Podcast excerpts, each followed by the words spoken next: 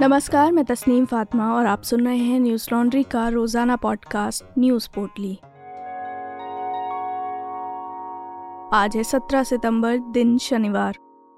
आम आदमी पार्टी के नेता और ओखला विधायक अमानतुल्ला खान को दिल्ली की एंटी करप्शन ब्रांच ने गिरफ़्तार कर लिया है। बता दें कि 2016 में दिल्ली सरकार के राजस्व विभाग के सब डिविजनल मजिस्ट्रेट ने नवंबर में अमानतुल्ला खान के खिलाफ शिकायत दर्ज की थी। उनका आरोप था कि दिल्ली वक्फ बोर्ड के विभिन्न पदों पर अमानतुल्लाह खान की तरफ़ से मनमानी और अवैध तरीके से भर्तियाँ कराई जा रही हैं। दिल्ली के राज्यपाल वी के सक्सेना ने 2016 में हुई अवैध नियुक्तियों को लेकर दिल्ली वक्फ बोर्ड के अध्यक्ष और विधायक अमानतुल्लाह के खिलाफ सीबीआई को मुकदमा चलाने की अनुमति दी थी।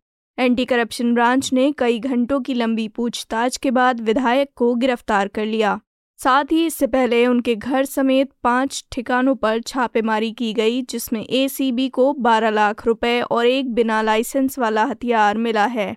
एंटी करप्शन ब्रांच ने इससे पहले भी खान को 2020 के एक भ्रष्टाचार मामले में नोटिस भेजा था, जिसके बाद उन्हें पूछताछ के लिए बुलाया गया। अमानतुल्लाह खान ने नोटिस के बारे में ट्वीट के ज़रिए दावा करते हुए कहा था कि उन्हें सिर्फ़ इसलिए गिरफ़्तार किया गया है क्योंकि उन्होंने एक नया वक्फ बोर्ड कार्यालय बनाया है। इसके साथ ही पुलिस ने अमानतुल्लाह खान के करीबी और उनके बिज़नेस पार्टनर हामिद को भी गिरफ़्तार किया है। उनकी गिरफ्तारी आर्म्स एक्ट में की गई है। आपको बता दें कि एसीबी को हामिद के घर से बिना लाइसेंस वाला हथियार और कारतूस मिला था, जिसके बाद उन्हें गिरफ़्तार कर लिया गया। इसके साथ ही अमानतुल्लाह के एक और करीबी कौसर के घर से भी बिना लाइसेंस का हथियार बरामद हुआ था। पुलिस कौसर की तलाश कर रही है। अमानतुल्लाह खान की गिरफ्तारी पर उप मुख्यमंत्री मनीष सिसोदिया ने अपनी प्रतिक्रिया देते हुए कहा कि बीजेपी आम आदमी पार्टी के नेताओं को तोड़ने के लिए ऑपरेशन लोटस चला रही है। उन्होंने ट्वीट में कहा, पहले सत्येंद्र जैन को गिरफ़्तार किया गया, कोर्ट में उनके खिलाफ कोई सबूत नहीं मिला। मेरे घर रेड डाली गई, वहाँ भी कुछ नहीं मिला। फिर इन्होंने कैलाश गहलोत के खिलाफ फर्जी जाँच शुरू की और अब अमानुतुल्लाह खान को गिरफ़्तार किया गया। बीजेपी आम आदमी पार्टी के नेताओं को तोड़ना चाहती है, इसलिए ये सब करा रही है।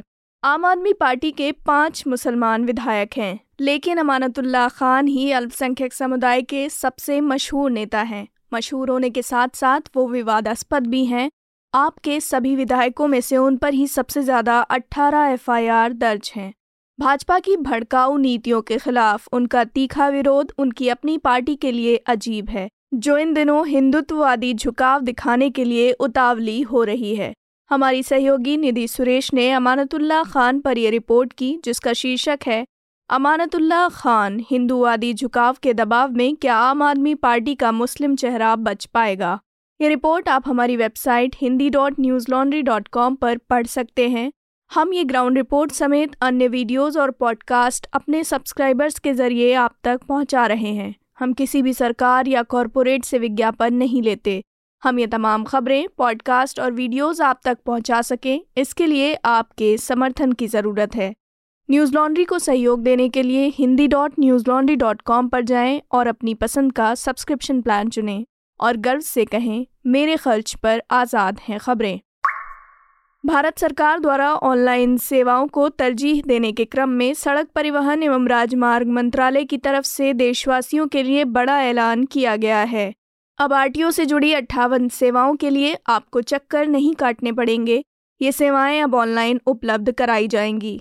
मंत्रालय ने लिखा है कि सड़क परिवहन और राजमार्ग मंत्रालय ने 16 सितंबर 2022 को एस ओ चार हज़ार तीन सौ तिरपन ई जारी किया है, जिसके माध्यम से ड्राइविंग लाइसेंस, कंडक्टर लाइसेंस, वाहन पंजीकरण, परमिट, स्वामित्व के हस्तांतरण आदि से संबंधित कुल अट्ठावन नागरिक केंद्रित सेवाओं का लाभ अब पूरी तरह से ऑनलाइन प्राप्त किया जा सकता है। इससे आरटीओ जाने की आवश्यकता समाप्त हो गई है। मंत्रालय के अनुसार ये सभी सेवाएँ पूरी तरह से लोगों से जुड़ी हुई हैं।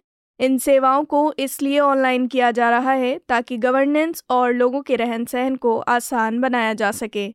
बता दें कि आधार सत्यापन के ज़रिए ऑनलाइन उपलब्ध कराई जा रही इन सेवाओं के लिए आधार सत्यापन स्वैच्छिक होगा। जिस व्यक्ति के पास आधार नहीं है, वे कोई और पहचान पत्र दिखाकर प्रत्यक्ष रूप से सेवाओं का लाभ उठा सकते हैं। शुक्रवार को अहमदाबाद की एक अदालत ने गुजरात कांग्रेस के कार्यकारी अध्यक्ष और विधायक जिग्नेश मेवाड़ी को छह महीने कारावास की सजा सुनाई। मेवाड़ी समेत 18 अन्य लोगों को 2016 में दंगा भड़काने एवं गैर कानूनी तरीके से भीड़ एकत्र करने के मामले में यह सजा सुनाई गई है। 2016 में जिग्नेश मेवाड़ी ने गुजरात यूनिवर्सिटी के कानून विभाग का नाम डॉक्टर बाबा साहेब अंबेडकर भवन रखने की मांग को लेकर प्रदर्शन किया था। मौके पर मौजूद पुलिस ने सभी लोगों को गिरफ़्तार कर कोर्ट में पेश किया, जहाँ से फिर उन्हें फौरी तौर पर जमानत मिल गई थी। गौरतलब है कि इस मामले में भारतीय दंड संहिता की धारा 143 गैर कानूनी तरीके से एकत्र होना और एक यानी दंगा के साथ साथ अन्य धाराओं के तहत एफआईआर दर्ज की गई थी। मामले की सुनवाई 2016 से चल रही थी। इस दौरान चार्जशीट में नामजद एक आरोपी की मृत्यु भी हो गई।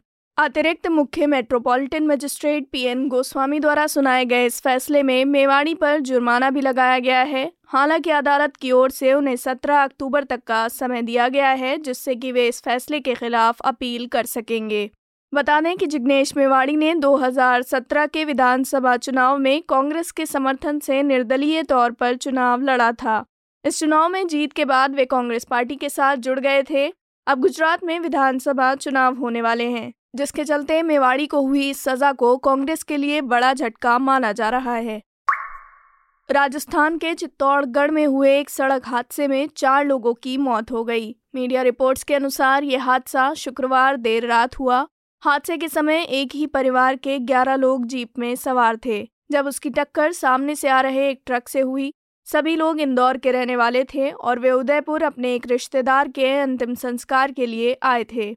समाचार एजेंसी पीटीआई ने थाना अध्यक्ष रमेश कविया के हवाले से बताया कि चार लोगों की मौके पर ही मौत हो गई और आठ लोग घायल हो गए। सभी घायलों को मंगलवार में प्राथमिक उपचार के बाद उदयपुर रेफर कर दिया गया है।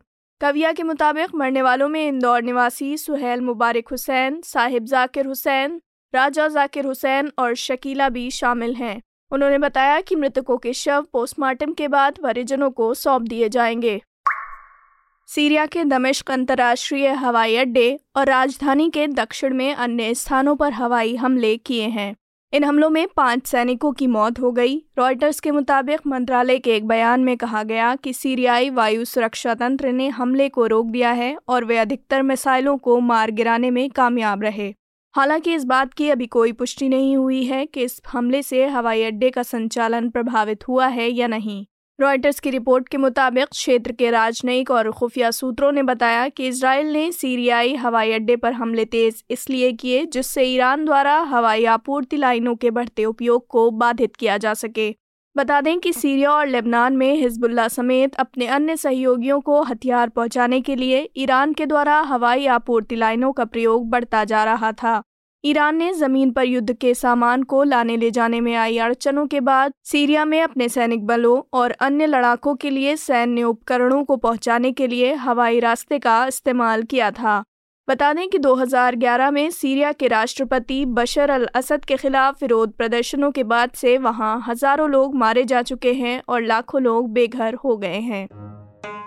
आज की पोटली में बस इतना ही। कल लौटेंगे खबरों की नई पोटली के साथ। नमस्कार।